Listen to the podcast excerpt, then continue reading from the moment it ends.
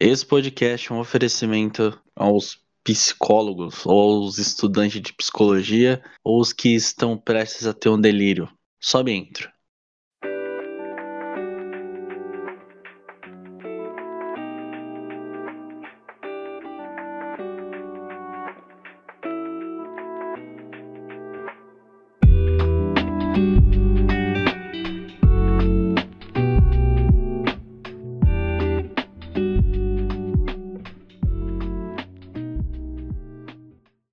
Começando o episódio de hoje, hoje estou feliz, estou um pouco zen, porque tá um clima bom aqui onde eu moro.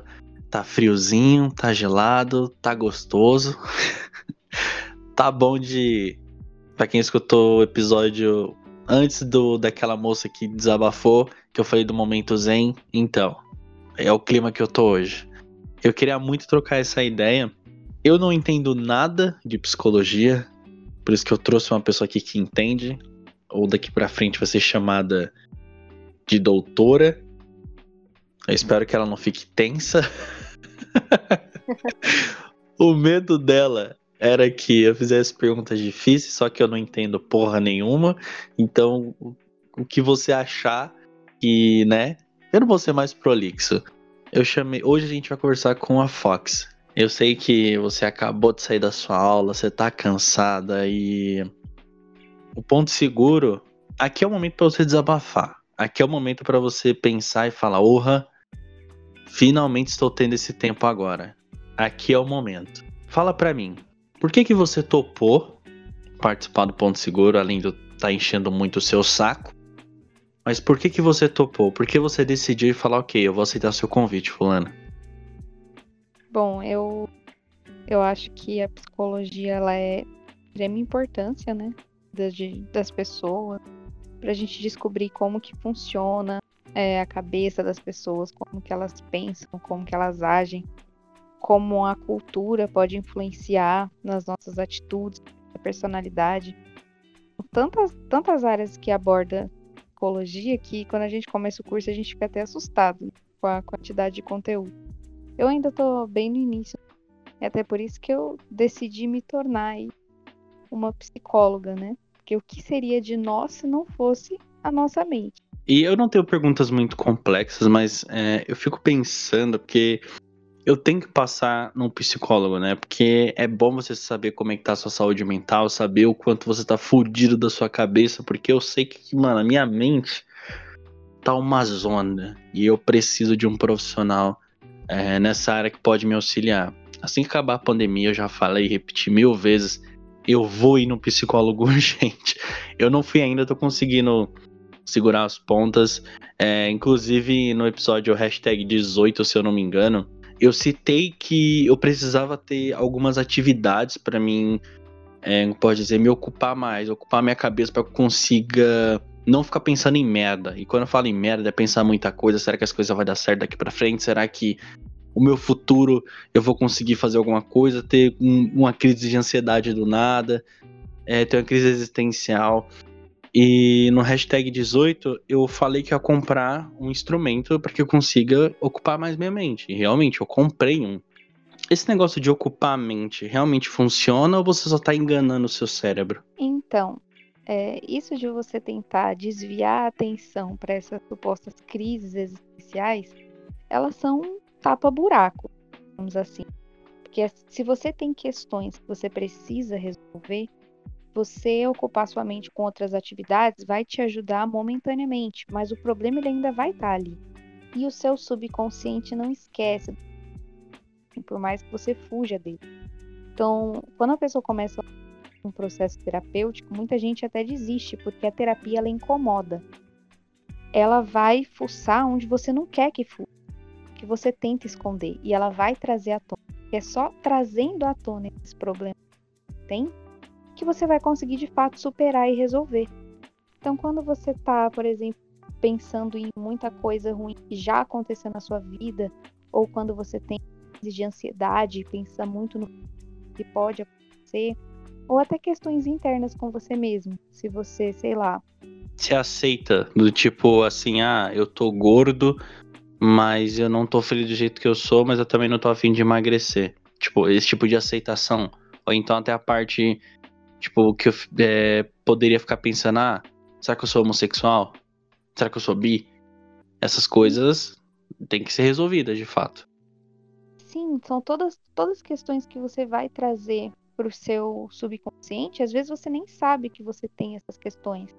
É, são Caramba. coisas que te incomodam e é, você des- simplesmente desconhece.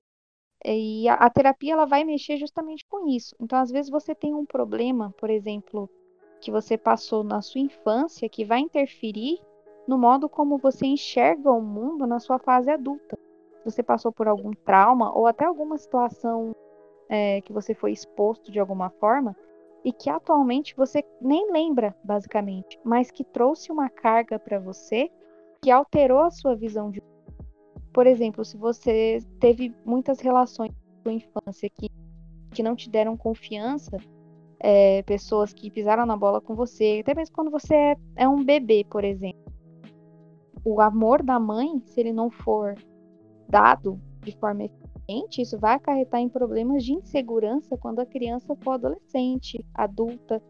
Então, todas as coisas que você passa jovem, elas vão trabalhar na sua maturação e no seu desenvolvimento e vão formar o que você é. Então, essas questões que incomodam, elas precisam ser tratadas, porque se elas não forem tratadas, você nunca vai resolver seus problemas. Você só vai tampar buraco. De fato, assim, é, tem coisas na minha vida que eu já resolvi. Eu resolvi sozinho? Resolvi. Eu acredito que mesmo se eu fizer é, passar com um profissional na área, eu sei que se ele querer tocar nesse assunto, ele ou ela querer tocar nesse assunto, eu vou conseguir falar numa boa. Porque eu já resolvi isso, que nem eu faço práticas budistas. Então, uma das práticas budistas é você se aceitar. E quando você vai meditar, na, nas primeiras vezes que eu fui meditar, foi muito desconfortável. Porque eu fechava o olho, eu começava a lembrar coisas do passado. Só que eu pensei, se na meditação, em uma das partes da meditação, fala que você tem para você conseguir é, evoluir, para você conseguir seguir em frente, você tem que encarar esses medos, superá-los e deixar passar. E eu fiz isso diversas e diversas vezes. Me ajudou pra caralho. Não é à toa que as crises de ansiedades que vêm são um pouco mais de inseguranças, tipo, do futuro, e eu sei a causa dessa ansiedade. Só que eu não sei como lidar com ela, né? Então, se algum profissional na área for realmente tocar nesse assunto, eu vou estar tá totalmente disposto a conversar sobre ele, a falar sobre ele. É uma das partes das meditações é essa, você sentar, analisar e se aceitar do jeito que você é. Tem algumas coisas que são desconfortáveis sim, às vezes ficar pensando, mas eu tive que encarar isso para me conseguir seguir em frente. Obviamente, não estou duvidando de um profissional na área. É, mas você acha que essas práticas, essas religiões ajudam? Sim, toda crença, ela, ela vai te ajudar de alguma forma. E assim, ainda não é nem entrando no quesito de se a religião ela existe ou qual que, qual que é a divindade que realmente existe. Isso não é, não é nem questão disso. É questão mesmo do que você internaliza, do que você acredita. A fé, ela, ela tem muitos potenciais na nossa forma de ver o mundo e até mesmo na construção da nossa personalidade. A fé que você tem, digamos assim, ela vai poder te ajudar em muita coisa, é, em termos de superação, até de entendimento do mundo.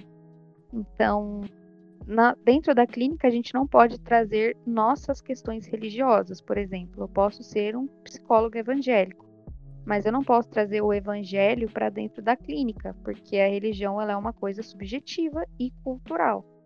Então, é proibido você misturar as coisas. Por exemplo, se você vê um psicólogo cartomante, você pode denunciá-lo, que ele não pode trazer questões místicas, nada que não seja ciência para dentro de um tratamento.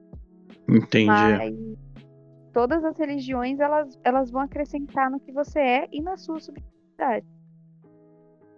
Nossa, que muito louco. É, eu não sabia dessa informação. é sempre bom saber. É por isso que boa parte das vezes quando a gente vê psicólogos ou conhece psicólogos, quando eles estão dentro assim de um ambiente, eles são muito éticos, pelo menos os, os que eu já vi na minha vida são muito éticos, são muito, eu não vou dizer rígido, mas seco, curto e grosso no que eles falam, quando, como eles vão analisar. E assim, eu já conheci é, alguns estudantes de psicologia, já conversei com alguns e você vai me dizer se isso é verdade. É, os estudantes de psicologia às vezes são mais perturbados que os próprios pacientes. Por quê? Você sabe me explicar por isso? Bom, acho que começa no fato de por que você escolheu uma coisa tão complexa como a mente humana, por exemplo. Se você, você... já é todo perturbado. É, também, mas às vezes é a sua perturbação que faz com que você seja atraído por conhecer melhor os aspectos mentais. Porque às vezes você pode ter uma família problemática ou ter passado por situações problemáticas em que você quis entender o, qual foi o funcionamento da, da cabeça das pessoas, como que chegou nisso. Eu mesmo, quando eu optei por psicologia, eu tinha conhecido assim muita gente louca na minha vida que precisava de terapia mesmo. E assim, e, e a, às vezes até você começa a entender que muitas vezes quem faz terapia geralmente precisa da terapia para lidar com pessoas que precisam de terapia. Entendeu? Porque assim, querendo ou não, tá todo mundo meio caótico. Então, às vezes você ter passado por situações de estresse ou ter lidado com seus problemas faz com que você queira ajudar outras pessoas ou então parar e pensar: por que que essas pessoas fazem isso? Por que, que elas agem dessa forma? Qual é o aspecto que leva a que, por exemplo, uma pessoa cometa atos de ruindade, ou até mesmo você começa a conhecer sobre um transtorno e você fica fascinado, porque são, são aspectos que acontecem no seu cérebro, e você olha e fala, nossa, que, que muito louco é, sei lá, uma pessoa ter múltiplas personalidades, ou várias coisas afins. Eu ainda não cheguei ainda nessa parte de transtorno, mas com certeza são, são partes da psicologia que fascinam. Porque isso, como isso consegue acontecer com determinados seres humanos e por que isso acontece? Por que as pessoas se comportam dessa maneira? Porque tudo tem, um, tem uma questão por trás. E isso é, é muito louco. E para você se envolver com isso, você tem que ser meio, meio perturbado da cabeça mesmo, senão não dá certo. E, é, bom, você vai me dizer isso com mais propriedade é, as coisas que acontecem com determinada pessoa ou todas as coisas sempre vêm do passado dela ou tipo assim acontece alguma coisa no cérebro que a pessoa fala beleza vou ser desse jeito daqui para frente. Então depende. É, tem algum, algumas coisas que acontecem quando você é criança quando você é bebê que vai afetar no seu desenvolvimento. E também tem traumas que você vai que vai acontecer com você agora por exemplo. É, personalidade, por exemplo, ela é uma coisa que ela é inata, mas ela sofre alterações com o ambiente. Ou seja, você tem uma predisposição e aí o seu ambiente ele vai construir toda essa sua personalidade.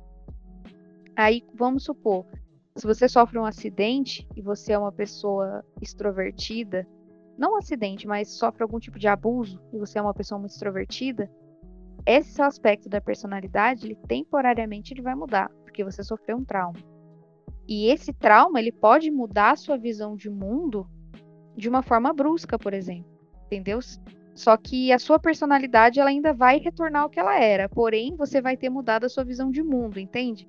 Então é uma coisa é uma coisa muito complexa, porque você pode sofrer traumas agora, você pode ter sofrido traumas na infância que você não superou. Então assim, é meio que uma, uma linha do tempo que anda que anda junta, entende? O seu passado com a sua experiência futura. Porque o ser humano ele está sempre em constante transformação. Ele nunca vai ser o mesmo do início até o fim da vida dele. Entendeu? Caralho, que louco. É que assim, eu conheci uma uma, uma garota que ela assim, eu não tive nenhuma relação com ela, eu só apenas conheci. E ela contando para mim isso na época de faculdade, que ela foi abusada durante o namoro dela quando ela tinha 18 anos mais ou menos, eu acho. E toda vez que ela vai e ela é crente. Toda vez que ela vai ter um relacionamento, ela não consegue ir pra frente. Porque ela ela deixa esse medo dela toda vez atrapalhar qualquer relacionamento que ela tenha. E eu perguntei assim para ela: "Por que que você não vai no psicólogo?" Primeiro ela respondeu que tem medo de toda vez tocar nesse assunto. E eu falei assim: "Quantas vezes você vai deixar isso te atrapalhar no relacionamento que ela que você tem?" Ela me respondeu assim: "Não. Deus vai me curar." Essas Então. crenças, essas crenças que as, as pessoas têm, obviamente atrapalha. Tanto ajuda quanto atrapalha, concorda? Totalmente, totalmente. Depende do nível que você que você tem também de desconhecimento da ciência. Porque a religião, ela é um complemento na sua vida, né? Mas a gente De não pode fato. ignorar, por exemplo, fatos científicos. Então, se você sabe que você tem um problema e você não procura ajuda, faz o menor sentido, porque se você, sei lá, tiver um câncer no estômago, você não vai no médico para você tratar? Você vai esperar alguma divindade curar? Porque até mesmo se você for pro campo, pro campo religioso, a crença que você deveria ter é que, sei lá, Deus vai mandar alguém que tenha o poder de te curar, porque senão não existiria médico. Não existiria é, neurologista, não existiria nada disso, só existiria Deus. E a gente sabe que o mundo não funciona dessa maneira. Se você rezar para você ter dinheiro, você não vai acordar um belo dia e vai ter dinheiro na sua conta. Então, assim, até, até os religiosos, eles vão explicar que Deus ele vai te dar instrumentos para você buscar essa melhora. Ele não vai te dar tudo na sua mão. Você não vai rezar porque, sei lá, porque a sua casa precisa de uma reforma e você vai acordar outro dia e vai estar morando num palácio. Isso não existe. Chuveiro aqui tá ruim no outro dia. Deus vai mandar um anjo pra arrumar o meu chuveiro. Não Ai, tem ai. como isso. Acho maravilhoso. e eu acredito que você já encontrou com esse tipo de pessoa na sua vida, enquanto você estudava psicologia. Enquanto eu estudava psicologia, ainda não, mas já encontrei em outras fases da minha vida. Ah, meu, assim, e de fato es- essa essa menina que eu conheci, ela realmente não conseguia ir pra frente. Eu falei pra ela, ó, procura um profissional, procura um profissional. E ela muito teimosa, sempre falava a mesma coisa. Eu não sei como que ela tá hoje, espero que ela esteja bem.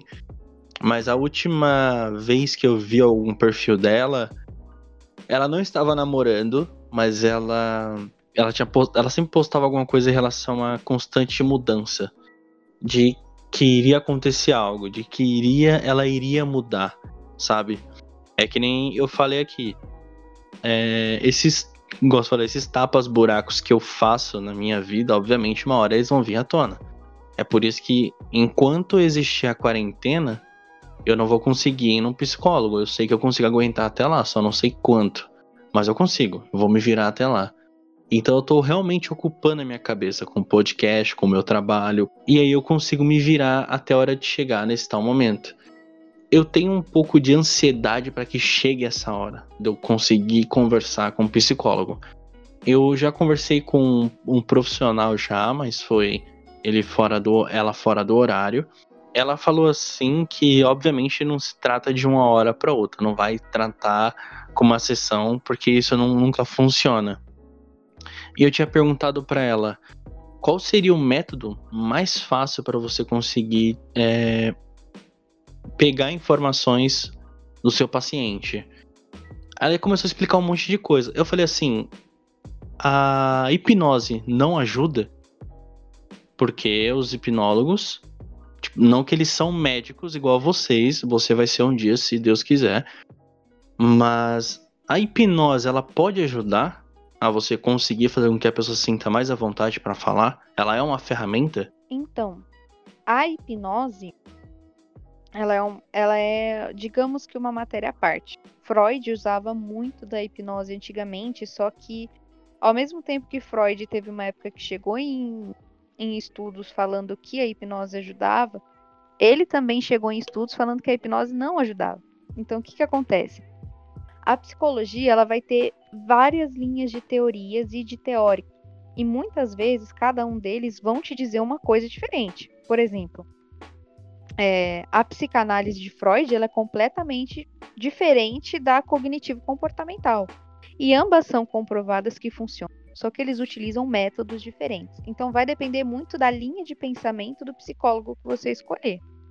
A hipnose ela tem dados que comprovam que eles são são verdadeiros, que ela funciona, e também vai ter teóricos que vai dizer para você que ela não funciona. Então, assim, é muito subjetivo, até mesmo a psicologia. Tanto que a coisa que a gente mais escuta, mais responde, digamos assim, quando é em questão de psicologia, é tipo, ah, isso daqui funciona? Você fala, depende do ponto de vista. Depende de quem está aplicando. Depende do que você quer conseguir com aquilo. Então, assim, na minha opinião, a hipnose, ela ajuda sim. É, ela vai te ajudar de diversas maneiras, porém tem um contraponto de que um curso do que eu fiz, ele me explicou, um curso inclusive que tem, que tem no YouTube, é muito, muito bom, muito de fácil acesso de neurociência. É, ele vai trazer que a hipnose ele também ela pode implementar falsas lembranças em você. Então você tem que ter muito cuidado quando vai fazer um processo de hipnose. Porque se o hipnoterapeuta, no caso, ele, ele vai sempre te dar sugestões para que você relembre e reviva, digamos, de alguma forma, o que ele está querendo tratar. Só que nessas sugestões que ele dá, ele pode implementar em você uma lembrança falsa, uma lembrança que não é verdadeira. Entendeu? Então tem, é muito complicado trabalhar com hipnose, porque você está literalmente lidando diretamente com o subconsciente, entendeu? É muito louco. Assim, eu na época de faculdade, eu sou formado em publicidade. Eu estudei um pouco de é, psicologia porque tem a comunicação. Ah, meu professor na época falou que a, a psicologia e a comunicação elas andam juntos, né? E é como se a psicologia fosse uma irmã mais velha da comunicação. Isso na época de faculdade. E esse meu professor estudou psicologia, fez pós, enfim. E ele falou que ele ele apoia a hipnose na psicologia. Eu, eu tava muito interessado em realmente fazer minha pós em psicologia ou qualquer coisa do gênero, porque eu me interesso muito pela mente humana. E antes de eu fazer publicidade, eu queria fazer psicologia. Só que eu desisti, que é muita coisa. Prefiro criatividade é melhor eu consigo me expressar mais. Mas no, no, ramo de, no ramo de publicidade, você consegue fazer comportamento humano. Sim, sim, foi justamente por isso. Muito. Sim, foi por isso que eu pensei em realmente fazer psicologia, porque é muito bom, você consegue entender características de pessoa, público-alvo, etc, etc, etc. Uh, por que tem é, psicólogos, professores que acreditam no subconsciente e outros não, só acreditam no inconsciente? Então, é porque são linhas de pensamento diferentes. Por exemplo, é, a comportamental ela vai trazer condicionamento. Então, ela vai trazer que o que você, o jeito que você age, como você se comporta, você aprendeu interagindo com o ambiente.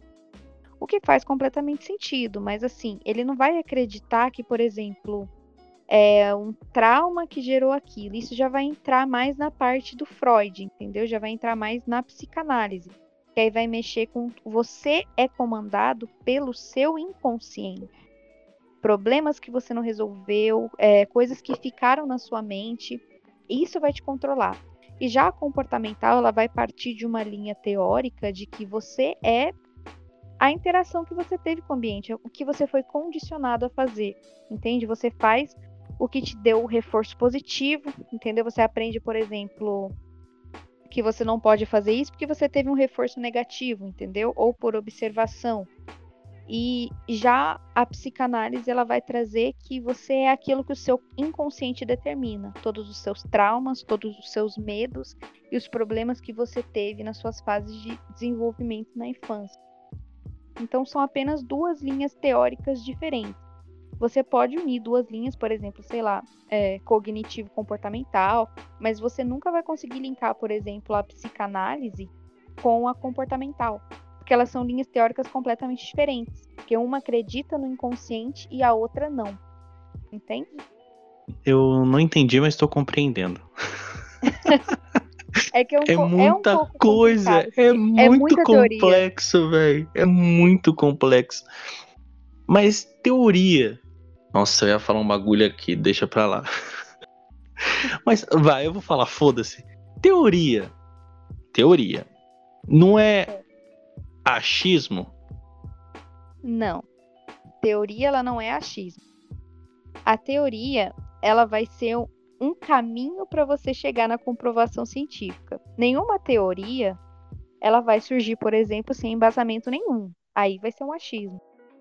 Mas os teóricos, eles pegam assuntos que já existem e eles vão testando. A partir dessas testagens ou dessas dialéticas, eles vão trazendo essas teorias. Por exemplo, ah, o funcionamento humano ele vai ser assim, assim, assado por causa da interação do, com o ambiente. Aí surgiu uma teoria. Outro teórico vai pegar essa sua teoria e falar assim: não, mas além da interação do ambiente, ainda vai ter o aspecto genético. Então, assim, todas, é, todas as teorias elas vão ter um embasamento da realidade. Só que você não pode determinar exatamente qual delas é a verdadeira. Entende? E aí é que tá o louco. Só que todas elas, essa teoria, pelo menos da psicologia, elas são científicas, porque todas elas se comprovam. Você entende? Todas, todas elas se comprovam?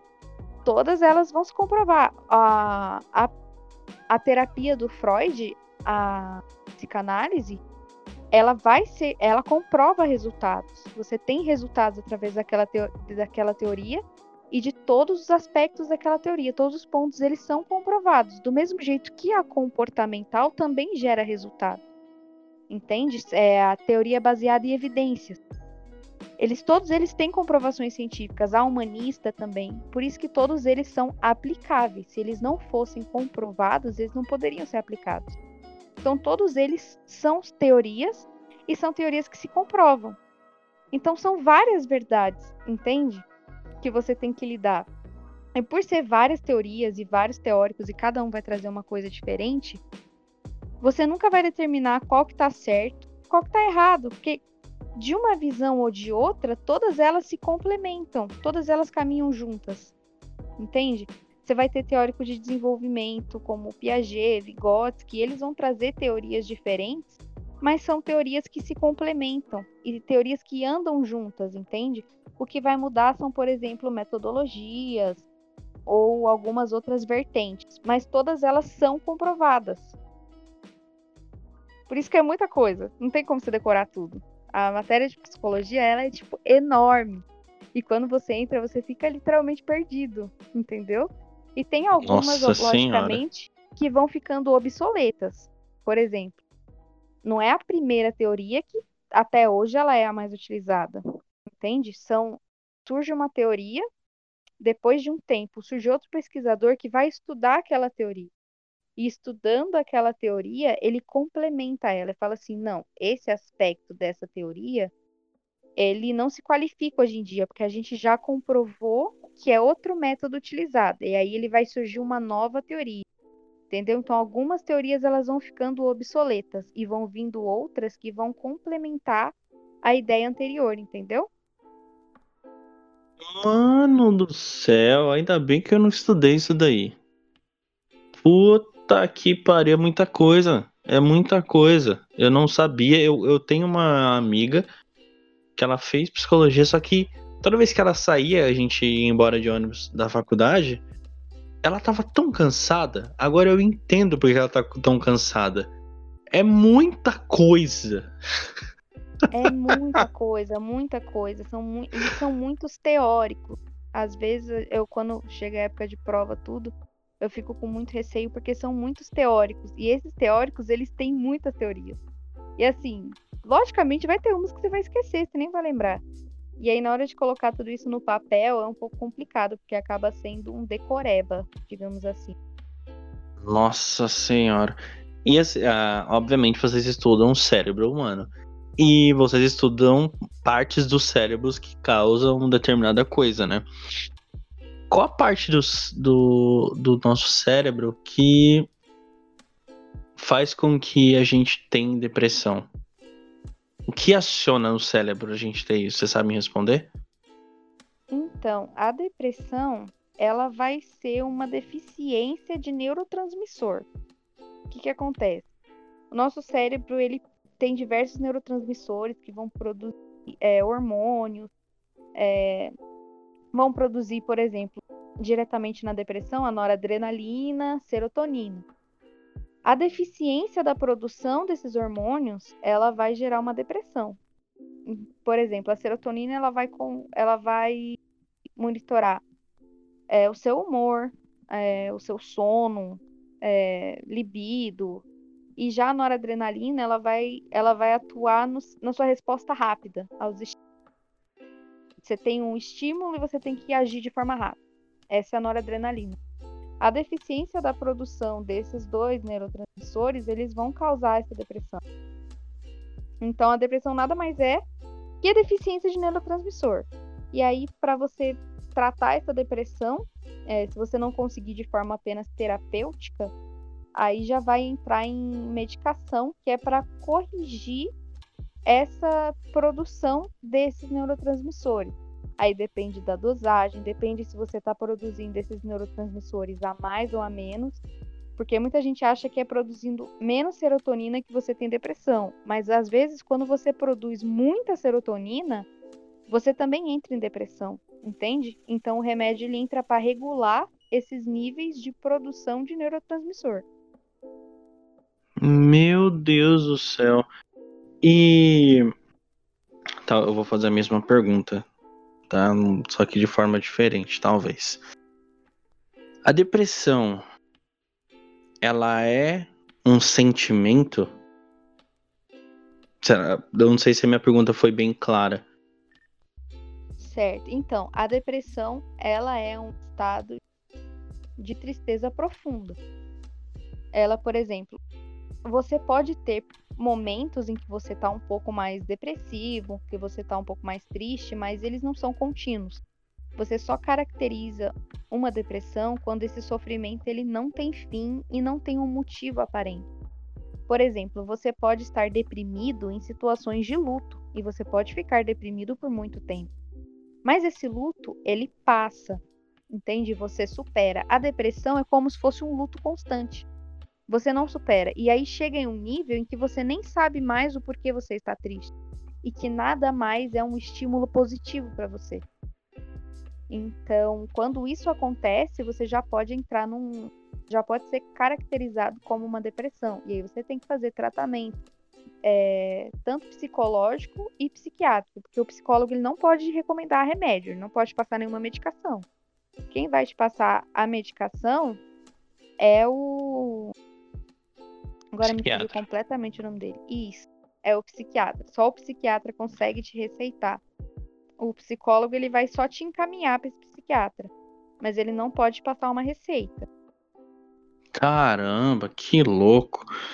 Bom, então, obviamente, então você que tá se sentindo tristinho, saiba que isso não é depressão. É porque eu conheço várias pessoas que é assim, tá triste. Ah, eu tô depressivo. Tô triste, depressivo. Aí, uma semana tá feliz pra caralho. Curei da depressão. É possível isso? Mano, isso não é possível. Ou isso é só frescura no rabo mesmo? Mas essa romantização da, dos diagnósticos, assim, por exemplo, ah, eu sou muito bipolar. Ah, eu tenho transtorno de personalidade, eu tenho toque, eu tenho depressão. Isso é tudo muito perigoso, porque assim, atualmente, é, querendo ou não, se a gente for pegar, por exemplo, uma cidade como São Paulo, eu não lembro exatamente a porcentagem de pessoas na pesquisa que eu fiz, só que tipo, é como se fosse metade da população tem um diagnóstico psiquiátrico. E isso é um absurdo, porque metade dessa população não tem transtornos de verdade, entende? Então, toda essa romantização da gente. Parece que hoje em dia as pessoas querem estar depressivas por uma questão de status, de aparência. E isso faz muito mal, prejudica muito, porque além de, de descredibilizar pessoas que realmente passam por esses transtornos, eles ainda vão acabar caindo no meio medicamentoso.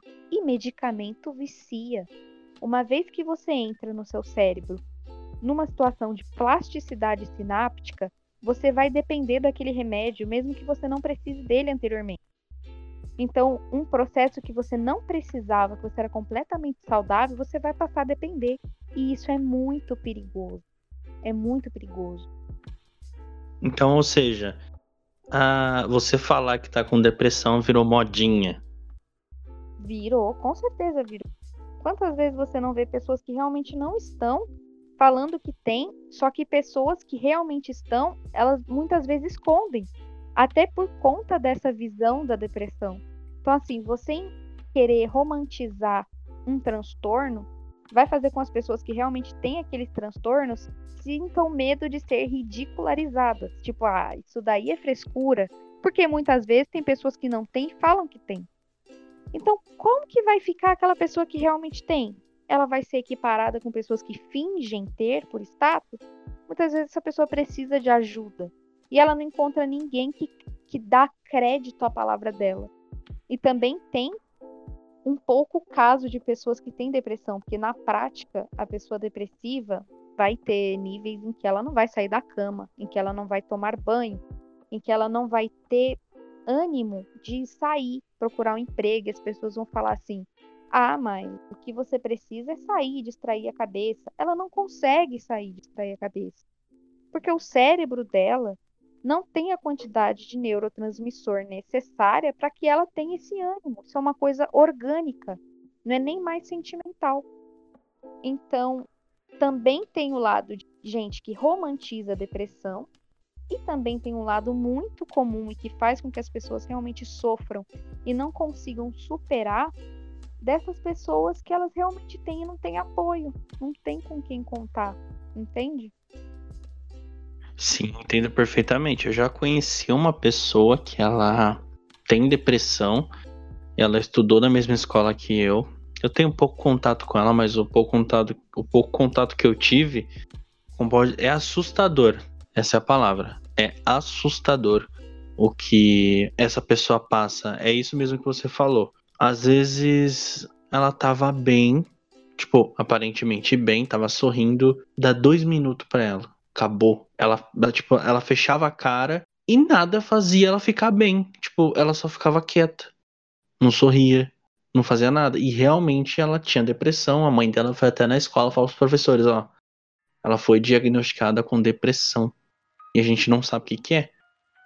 Então, você tá vendo uma pessoa dessa ter depressão e saber o quanto isso é uma doença pesada que não tem cura, as pessoas ficam romantizando isso, falando que tem depressão por brincadeira, por puro status. Isso é, é uma desconsideração muito, muito grande, uma falta de respeito, uma. Eu nem, nem sei o que tem que fazer com uma pessoa dessa, sabe? Mas é realmente muito, muito, muito triste isso. É, e acaba desvalorizando até o próprio trabalho do psicólogo. Porque hoje em dia é muito comum a gente ver que as, as pessoas ainda acham que psicólogo é coisa pra gente louca. E não é coisa pra gente louca, entende? É, não existe isso de loucura, porque até o termo loucura, se você for comparar, louco é aquela pessoa que está fora da sua realidade, entendeu? Daquilo que você identifica como normativo. Então não existem pessoas loucas, pessoas com transtornos mentais, pessoas que têm ali uma uma atividade orgânica que é diferente do que é comum. Então, psicólogo não é para louco. Psicólogo é para quem precisa de ajuda, com quem não está conseguindo lidar com o problema. Porque muitas vezes a gente não consegue lidar com um problema pequeno. Você não precisa, sei lá, estar tá à beira de uma esquizofrenia para você precisar de um psicólogo. Às vezes você não consegue superar um luto. Às vezes você não consegue superar os traumas ou abusos que você teve na infância, ou coisas ainda mais simples, porque é muito subjetivo a forma de interpretar o mundo por exemplo, até cada a é cada um, né? sócio... É, até a questão socioeconômica vai influenciar nisso. É uma pessoa tem muito mais status e dinheiro, ela vai ter problemas que para uma pessoa que, que viveu sempre numa situação mais pobre, mais humilde, vai olhar e falar assim: "Ah, não acredito que você está reclamando". Mas para aquela pessoa é um problema grande, porque essa é a realidade dela. Então a gente também não pode subestimar, por exemplo, os problemas que as pessoas enfrentam, do mais baixo ao maior, o que vai caracterizar é a forma com qual você lida com esses problemas e não o problema em si. Verdade. Eu, eu, igual eu falei no começo da gravação, se eu não falei, eu tô, vou falar agora, e se eu estiver repetindo, não tô nem aí. Coloca uma coisa na cabeça de vocês. Eu acho que todo mundo, todo mundo tem que passar no psicólogo. Ainda mais nos dias de hoje, onde a gente tem acesso a muita informação, onde tem muita gente ostentando e você acaba, acredito que inconscientemente, não, essa não é a palavra. Você acaba captando mensagens de pessoas que ostentam, tentam ter aquilo, mostram que tem aquilo, e quando você não consegue chegar a tal determinada tal determinado lugar, você se frustra e acaba gerando alguma coisa bem cabreira assim no seu pensamento e isso fica escondido no seu subconsciente ou inconsciente.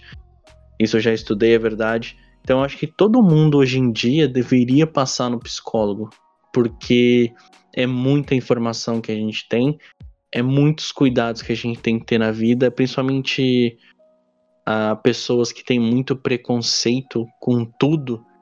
Querem, eu vou abrir uma coisa aqui para vocês na gravação, inclusive para você, Fox minha mãe perguntou pro meu pai o seguinte: é, Você já foi no psicólogo? Meu pai falou: Não. E você já foi? Minha mãe falou: Não. Aí meu pai falou assim: Ah, não, psicólogo é pra quem tá é doido. Minha mãe me falou isso e eu falei assim: Caramba, será que eu sou doido? Será que eu tô. Será que eu sou doido ou eu tô precisando de ajuda? Ou eu quero saber como é que tá minha saúde mental, igual eu te falei no começo da, da gravação. Tipo, eu só quero me cuidar, sabe? Tem pessoas que se preocupam tanto só, só com a saúde no sentido estético e esquece do cérebro. Que eu acredito seja a ferramenta mais importante pra gente. E tem gente que caga e anda para isso. É, a, a, psicologia ela ainda tem um, um, preconceito muito grande de que a gente realmente acha que só vai para psicólogo quem tem algum transtorno. E não é bem assim. É, e também não significa também que você vai, por exemplo, passar por um processo terapêutico e você vai resolver suas questões internas ou você vai ficar na, indo para terapia para sempre.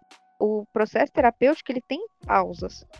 Vai chegar um momento em que seu terapeuta vai olhar e falar assim: olha, eu acho que daqui em diante você já consegue seguir sozinho. E aí pode vir no futuro um momento em que você sinta que você precisa voltar para a clínica. Então não é um processo que vai durar a sua vida inteira. Você vai em fases da sua vida.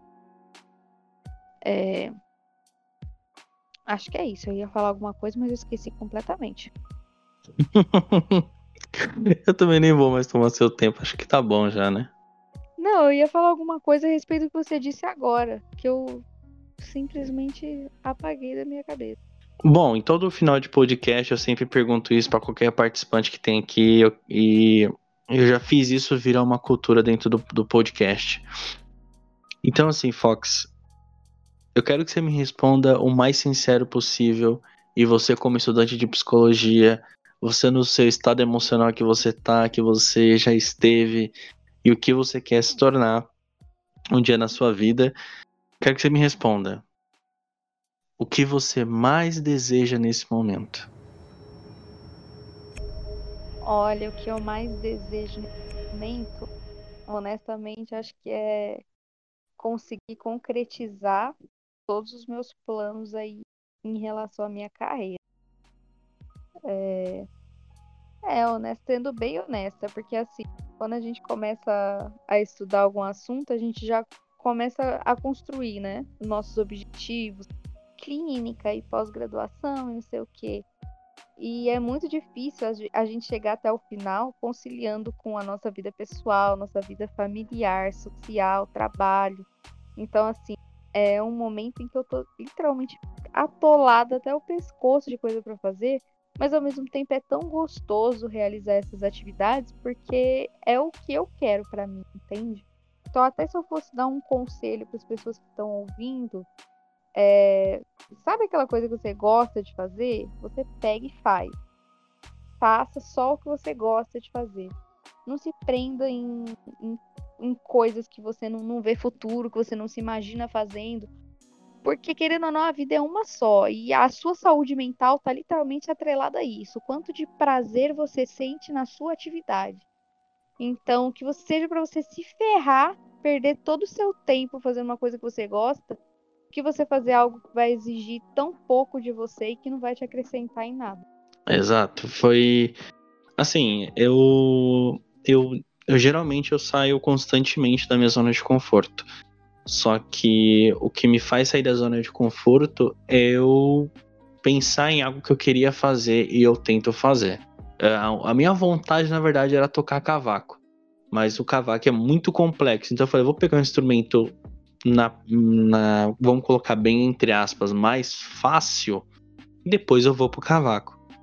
Então eu saí da minha zona de conforto em querer aprender alguma coisa que eu não domino nada para simplesmente falar, ok, eu vou tentar, eu quero tentar, eu vou conseguir fazer. Se eu não conseguir, eu vou falar, pelo menos eu tentei, sabe? É, você acabou de falar, gastar boa parte do seu tempo em algo que lá na frente não vai servir pra porra nenhuma. Mas pelo menos eu posso falar, eu tentei fazer o que eu gosto. Eu tentei sair da minha zona de conforto, eu tentei fazer uma parada que me fez feliz por um tempo. Acho que é isso. É isso mesmo sempre importante cuidar da gente. Como você vai cuidar de você se você só se submete a coisas que você detesta? Impossível. É, Fox, muito obrigado pela sua presença. Agradeço muito a todos os seus esclarecimentos. Eu não fiz perguntas muito difíceis, igual o seu medo em off. Mas de verdade mesmo, muito obrigado. Você vai ser sempre bem-vindo aqui quando você quiser voltar para desabafar. E eu não perguntei nada muito sobre desabafo. Gostaria muito de perguntar uma próxima vez se você fosse vir aqui. E muito obrigado de novo. Tá, ok, sem problemas. Sempre que tiver alguma coisa em mente, pode me chamar que a gente combina. É isso aí. Pessoal, muito obrigado por ter estado até aqui. Se você quiser contar uma história, querer trocar ideia comigo, se tiver alguma história por falagado, o direct está aqui na descrição. Quer dizer, o Instagram vai estar tá aqui na descrição.